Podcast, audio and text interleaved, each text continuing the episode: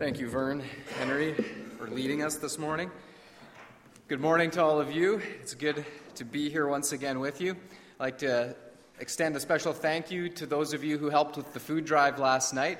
It was another successful event. We collected a rough weight estimate of just over 3,500 pounds of non-perishable food items. Someone asked me this morning what that relates to other years, and it's down just a tick from last year. Last year we had 3,700 pounds, but value-wise it's hard to estimate because we had a whole pile of cereal this year, and when you hit the weigh scale, cereal weighs 15 pounds, and you got 8 boxes, whereas you have a box of pork and beans hit the scale, and it's 55 pounds, but I think value-wise the cereal might be more, so it's all relative. It's just a rough gauge, but it was a successful drive, so thank you so much to those of you who stepped up to help with that this morning. I love the story of how one summer night during a severe thunderstorm, a mother was tucking her youngest boy into bed. And as she tucks him in, she's about to leave, she turns off the light, and then there's a tremendous thunderclap that rolls just as she turns off the light, and this little quivering voice says into the darkness, "Mommy, will you stay with me tonight?" And while smiling, the mom turns back and she goes over to her son and she gives him a warm smile. She gives him a hug and says reassuringly, "I can't, dear. I have to sleep in Daddy's room." Well, a moment of silence follows as the little boy thinks that over, and then with a still shaky voice, he finally says, "The big sissy." We all cope with fear in different ways, and even that little boy found the way of using some bravado to cope with his fear. But from our childhood fears and onward, fear plays a significant role in our lives. Right now, my oldest boy, Declan, he only has to take a tea towel, throw it over his head, and go, "Woo!" And my youngest son, Theo, will run away screaming, "Goose! Goose!" So we all deal with fears, and it probably has to do with some of the ghostly decorations we've had around town the last week and especially last night. But nonetheless, as children, we understand childhood fears, whether that's shadows, bumps in the night, monsters in the closet. But as adults, we learn to deal with those childhood fears, and we learn how to cope with them in some way or another, or get rid of them altogether. But there are still fears that we as adults have that can influence our thinking and shape our actions. And when this happens, whether we realize it or not, we are being controlled in some way by fear. And thankfully, being controlled by our fears is not God's will for our lives. His word shows us that we can learn to overcome our fears rather than allowing our fears to control us. And so this morning we are going to do a case study on the power of fear and how to overcome it by examining the story of Queen Esther, the fearful queen. Before we enter God's word, would you bow with me and let's pray. Father God, we thank you that you are a God who is greater than even our greatest fear. And so, Lord, as we examine this topic this morning, we pray that you would be the prevailing voice that would speak to our minds, speak to our hearts, speak to our deepest fears. And that, Lord, as we shed light on this by your word, I pray that your Holy Spirit would be the one who works in us through it. I pray that, Lord Jesus, we would always keep you in mind as we walk through life. And as we continue through this study this morning, we pray that we would receive what you have for us. Bless your word. Give me the boldness and the clarity to speak it the way you want me to, I pray in Jesus' name. Amen. Now, I would invite you to take your Bibles and turn with me to the book of Esther. If you haven't stayed there since Russ read it for us earlier, please take the time now to turn to Esther chapter 4. And before we look at that specific chapter, I want to give you just a little bit of background on the story. The year is 465 BC. It's about 50 years after Nehemiah and Ezra have led some of the Jewish people back to Jerusalem from captivity in Babylon. Many of the Jewish people, however, are still living in the land of Persia under the reign of a king named Ahasuerus, or better known as Xerxes. Now, Xerxes was a pagan emperor who, at his best, was capable of grand gestures of generosity. but at his worst was equally capable of rash decisions and thoughtless cruelty, driven by an emperor-sized ego and an insatiable thirst for sensual gratifications. So the story begins with Xerxes throwing a spectacular party. This is how the book of Esther begins, a spectacular party. Not just a week, not just a month, not just a couple of months. It's a 6-month party, 180 days of lavish feasting for all of the VIPs of his kingdom.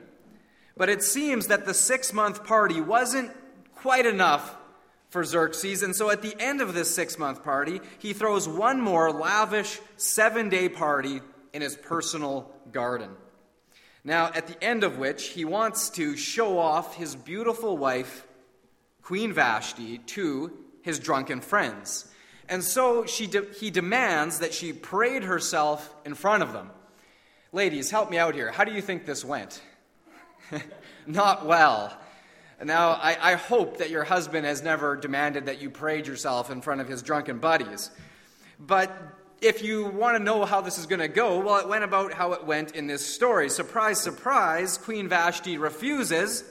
She says, I'm not going to degrade myself in this manner. She refuses, and this perceived insult is just too much for Xerxes' fragile ego to handle.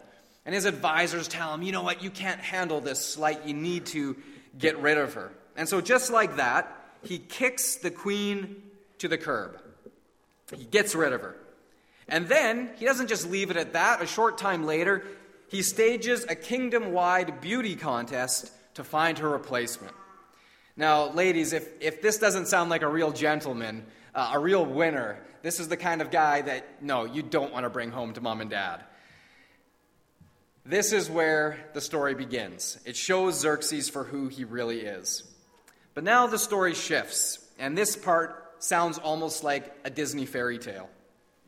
Enter Hadassah, a Jewish orphan girl whose name is changed to Esther, meaning morning star. Esther was adopted by her older cousin Mordecai, who became like a father to her. Of course, Esther's exceptional beauty results in her being recruited for this competition, and when she is finally brought before King Xerxes, he is so captivated by her, so taken in by her beauty, that he immediately chooses her as his next queen. He places a crown upon her head, he throws a lavish feast in her honor, and they lived happily ever after. Right? No, not quite. Not quite. If it was a Disney version, that's where they would have rode off into the sunset. He would have changed and become a great guy, and everything would have been fine. But it doesn't turn out quite like that. Enter the king's second in command, an egotistical, evil, and vindictive man named Haman. So when Mordecai refuses to bow to Haman when he goes by, Haman is so enraged that he comes up with a plan to not only get back at Mordecai, but a plan to commit genocide and eradicate the entire Jewish population in the realm. And so Xerxes, having been presented by this plan by Haman, callously signs off on the plan. And in Esther chapter 3 and verse 13 we read, dispatches were sent by couriers to all the king's provinces with the order to destroy, kill, and annihilate all the Jews, young and old, women and little children, on a single day. And that brings us to this morning's text in Esther chapter 4. Beginning there in verse 1, we set the stage. When Mordecai learned of all that had been done, he tore his clothes, put on sackcloth and ashes, and went out into the city, wailing loudly and bitterly. Here we see that Mordecai's worst fears have been realized, and Mordecai is frantic. He has obeyed God. He has refused to bow in worship to another man. He has reserved his worship only to God alone. He has done the right thing, and his obedience has brought about the threat of annihilation to his entire people. Can you imagine something like that? Maybe on a smaller scale, have you ever tried to do the right thing? Something that was by your principles. You knew it was the right thing to do, and it blew up in your face. Have you ever had that happen? How did that make you feel? Have you ever faced a situation so terrifying that it made even your worst fears seem like nothing. How did you respond? How do you think you would feel if your actions were the sole reason that not only your family, but your entire nation was going to be exterminated like a bunch of rats in a single day? So considering the situation, considering the scale, the magnitude of this catastrophe, Mordecai's frantic response seems just about right, doesn't it? Now Esther, on the other hand, in the palace, she hasn't heard about the edict of the king. And so she has no idea what danger her people are in. But there's no ignoring the loud cries of her uncle outside the city gate. She hears word of her uncle making a spectacle of himself, and so she sends one of her attendants out to find out what's going on, what's wrong. Mordecai sends the attendant back with the news of Haman's plan, along with a copy of the king's edict.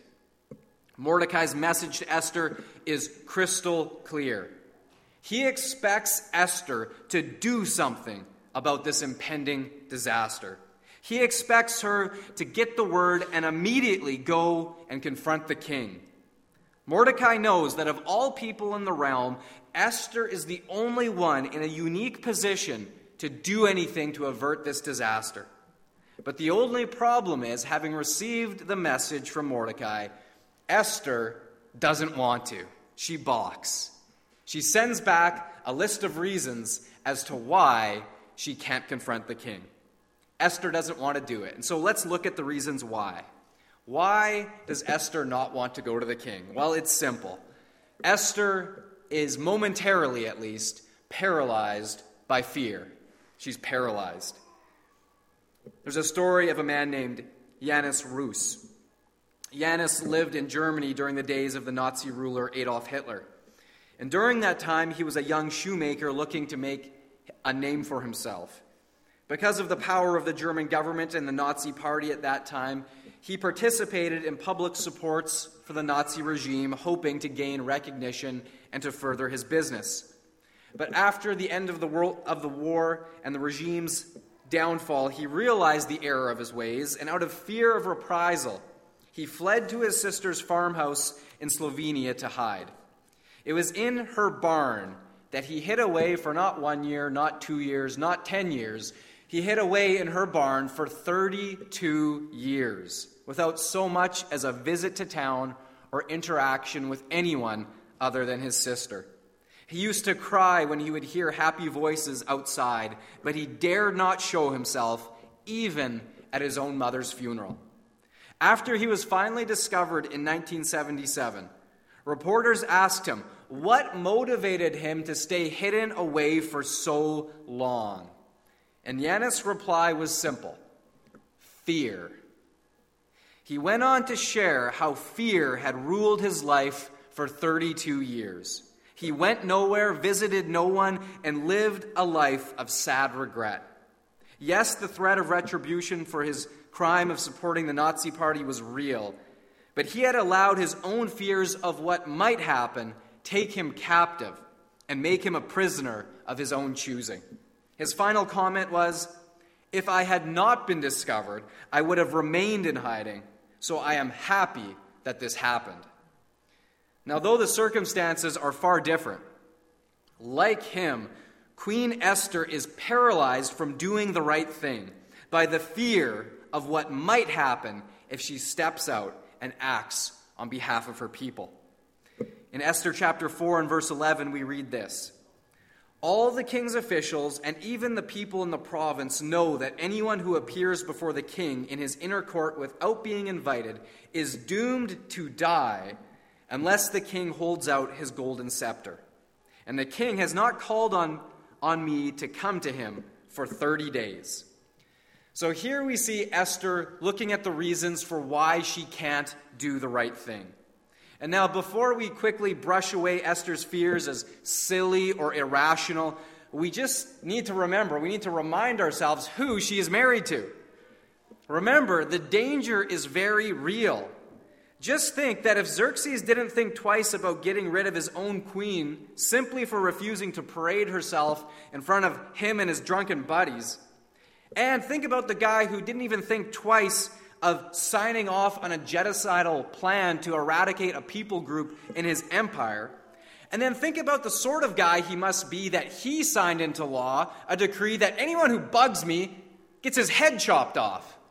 If you don't have an invitation to my inner court and you show up unannounced, off with your head, unless for some reason I grant you a pardon. This is a man who is able to go this way or that on a whim, however he feels in the moment. And I can guarantee you that people weren't afraid of this law for no reason. There is a very real possibility that more than a few people had lost their heads for having interrupted the king unannounced. And so when Esther is looking at this plan to go and confront the king without an invitation, this wasn't a hollow threat. It was very real. Even her position as the queen did not guarantee her safety. Make no mistake about it. The danger to Esther's life was real. The fear of what might happen to her if she went to the king was real, and it paralyzed her into doing nothing. Let me ask you, have you ever been paralyzed by fear? Have you ever come up against a situation where the fear was right in your face, it just gripped you and you were paralyzed? Maybe it happened literally, where something happened where you were just unable to move. It paralyzed you. Has it ever happened internally where something happened where you felt numb and unable to react or respond?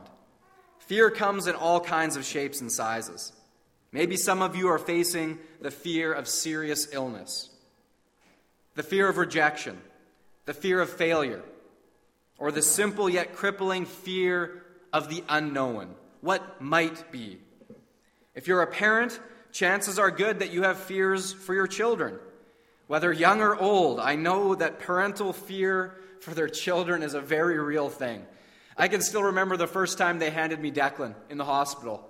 And they handed him to me. The nurse had just finished scrubbing him off. She hands him to me, and I'm holding him, and I say, "Now what?" She says, "Well, I'll take him down to the room." And I'm like, "By myself?" Yeah, by yourself. You can take him down. And I remember thinking, "You trust me? Well, it's my kid now, I guess." So I remember just going down to the room, holding this little life, sitting in the room and looking at him thinking, I'm responsible for this life now. And then all these thoughts start going like, what is he going to face in his life? And all these potential dangers and fears start cropping in. Suddenly it was just like God saying, you got to trust me with this life right off the bat, or else those fears could paralyze you and grip you and hold you back. And it's something that I've had to do ever since. Because as they grow, there are new threats, new dangers, things that I could allow to grip me with fear. And so these are things that we all have to deal with in one way or another. On top of that, our news media, if you watch the news or read the newspaper, it's continually telling us through its coverage, through the things that it highlights and emphasizes, our news and our culture is telling us in 1,000 different ways, be afraid.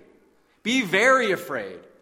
This story, look at what happened here. Look at a child was kidnapped there. A terrorist blew up this here. And on the list goes, all with the same message. Live your life in fear.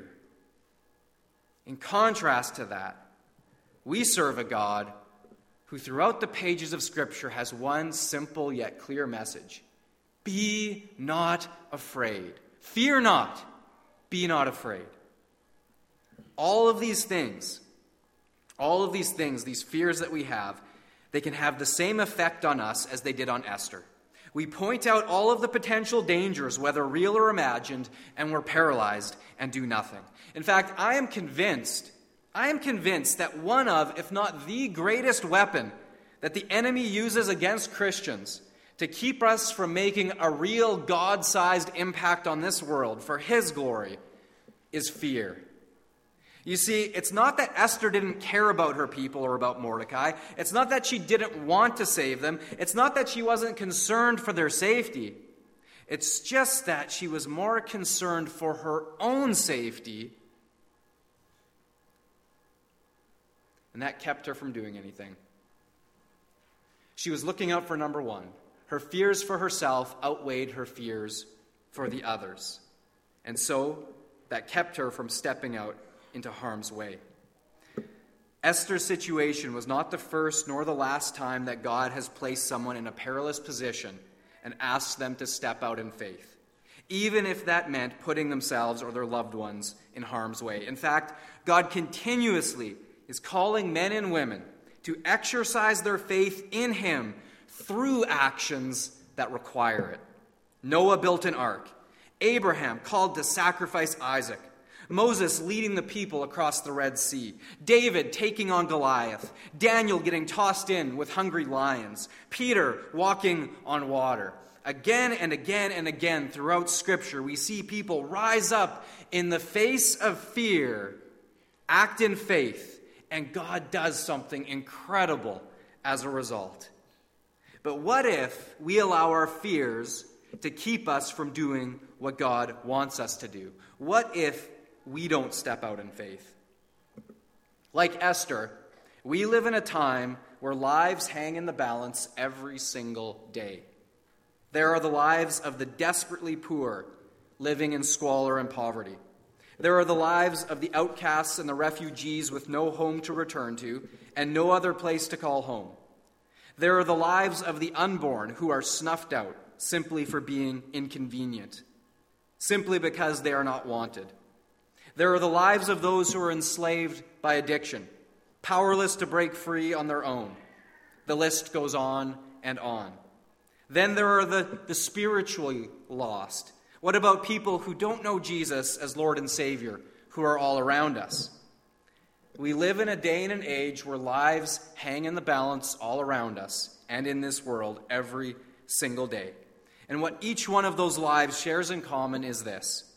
No matter how desperate their situation, no matter what we think of them, each one of those lives is created by God and bears his image. Each life is important to God. Each life is loved by God, and therefore each life is worthy of our love as well. And could it be that, like Esther, God has placed us in this position of influence, in this time and place in history, at such a time as this, to do something about the broken and hurting and lost world and people around us? How will we respond? Will we step out in faith? Or, like Esther, are we going to point to all of the fearful things that might happen if we do? Perhaps, like Esther, it's not that we don't want to obey God. It's not that we don't want to step out in faith and make a difference in this world. It's not that we don't care about other people's lives. It's just that we care about our own comfort and safety more. And when that way of thinking is left unchecked and unchallenged, it controls us. It really does.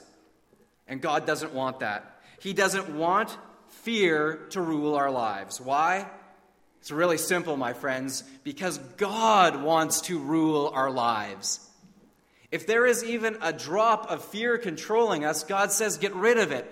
I want to have complete and full control of your life. Do you trust me with it? That's what God wants.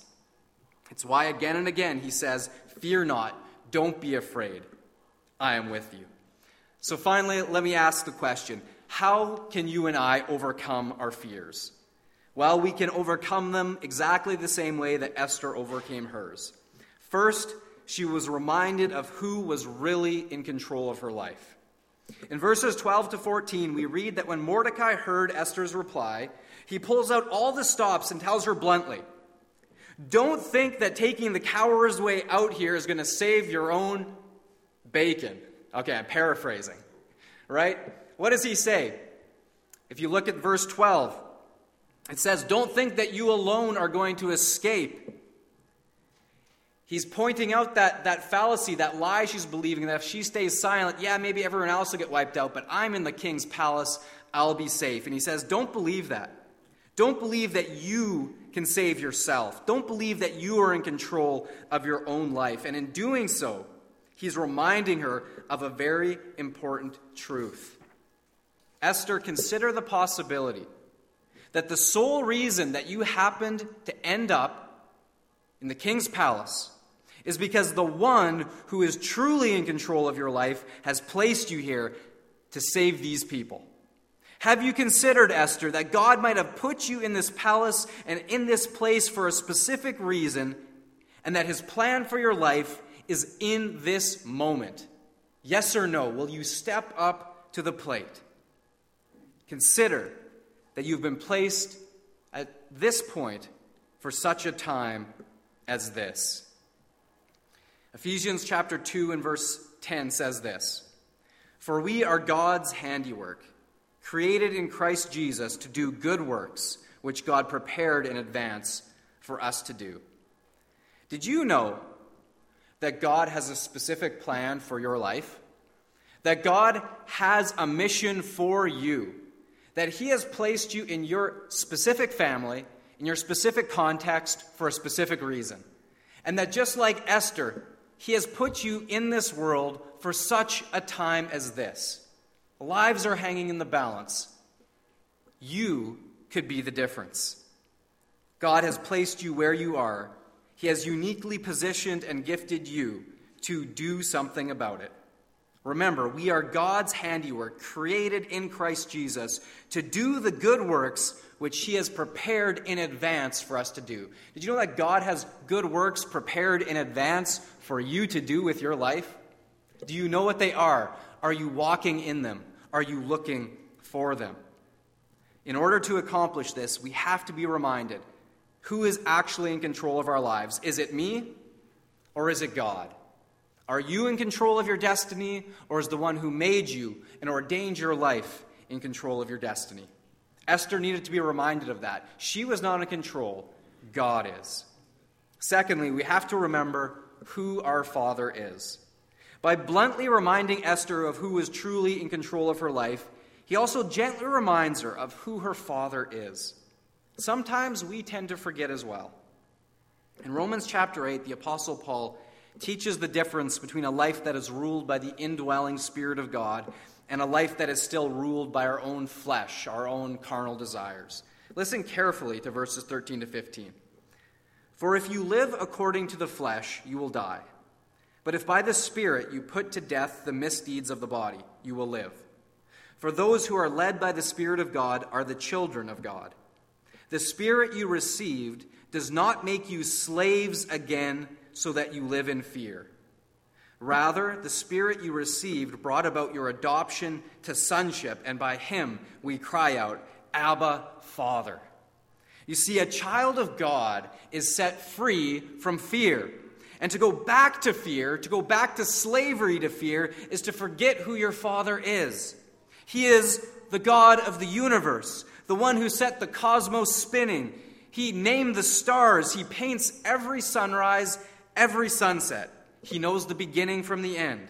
He called your life into existence. He created every molecule of your being.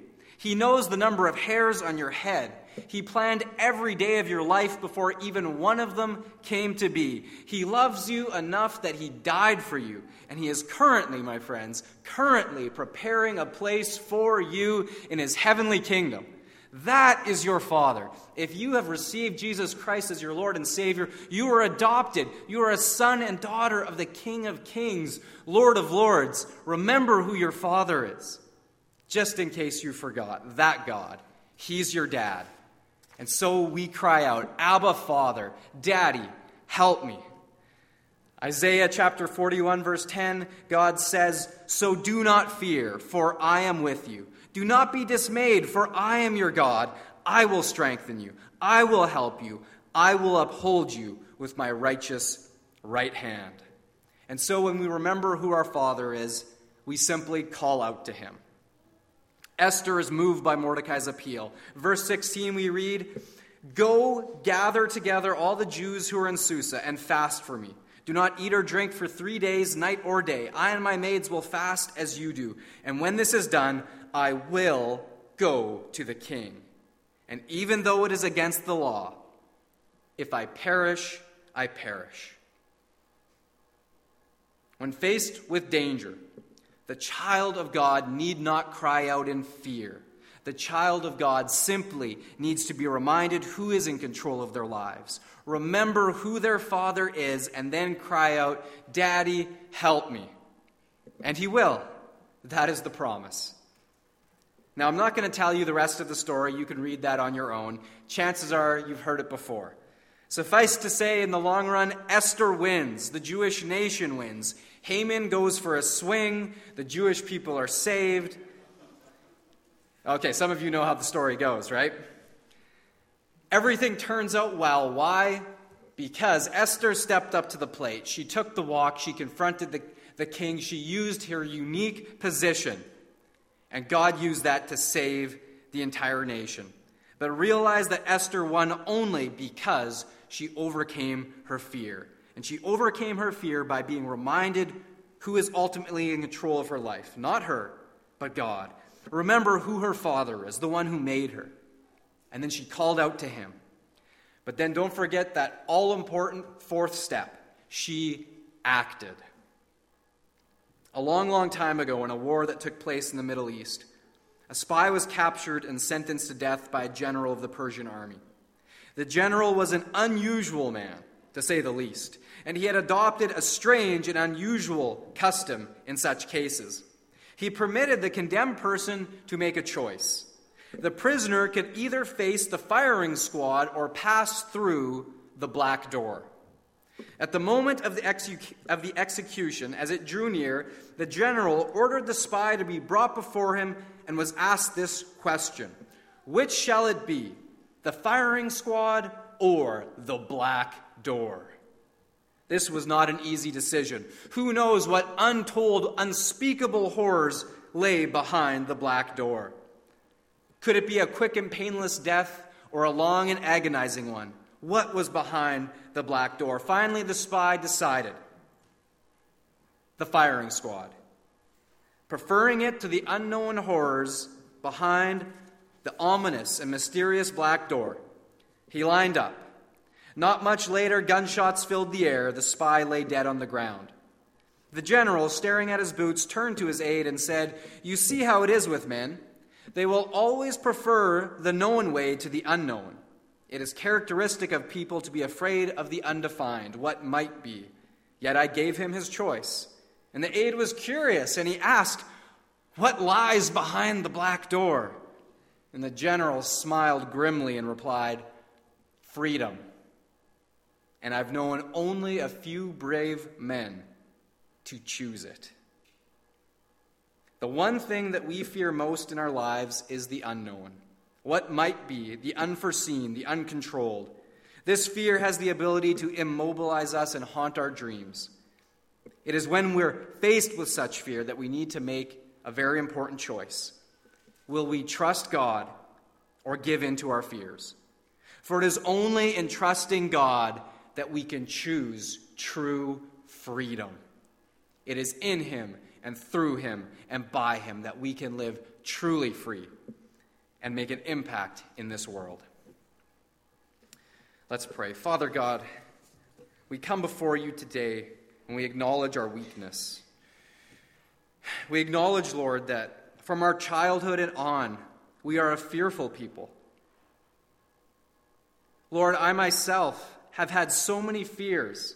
Even this morning, I've had to face fears.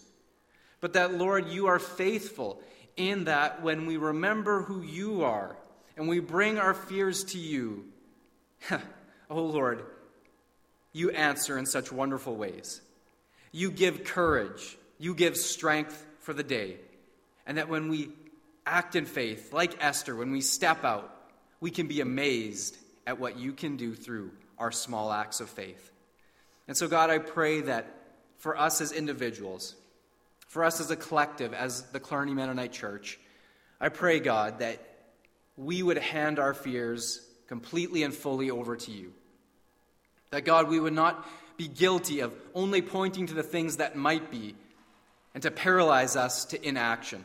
But that, Lord, you would stir within us a willingness to say, whatever you would have us do, Lord, give us the courage to step out in faith, to trust that you are in control of our lives and that you will be with us. Give us courage today, Lord, to do what you ask each of us to do. Whether that's individually or collectively, Lord, we pray that you would help us in this. Take our fears, Lord. In your name, amen.